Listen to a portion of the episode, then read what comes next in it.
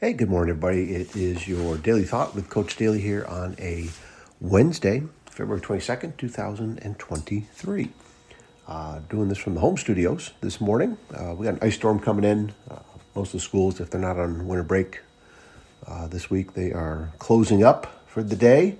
Um, and so I get the opportunity to be home with my dog. And uh, you know what? It's going to be a good day. Got a lot of stuff planned to get done and definitely wanted to get this out too. Uh, this is from number 49 of How to Be a Coffee Bean. Still in this book, digesting it slow. Uh, but this is about being kind. It doesn't cost anything to be kind, yet it pays dividends in the world. Kindness is contagious, and when you are kind to people, they will likely be more kind to others. One kind person can have a ripple effect that impacts hundreds or even thousands of people. Remember, kindness is created through your tone of voice, body language, words, and actions. And if you haven't been looking around, uh, especially maybe, you know, beyond uh, your house, your apartment, wherever you live, um, the world needs some kindness, big time. And um, I saw a clip. I don't know if it was on Instagram or something about what Robin Williams said.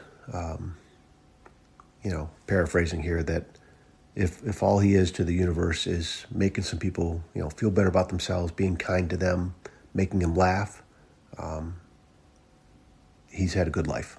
You know that's that's totally okay with him, and I like that. If we can just be known, um, you know, for the things that we do out there, but also being kind to others, and people look back on us as as an example, I think that's powerful.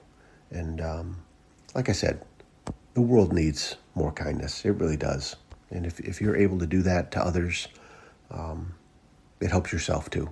Okay, it's a great rallying cry uh, that we all need. Um, remember, we're all a heck of a lot more alike than we are different. Okay, we got to remember that.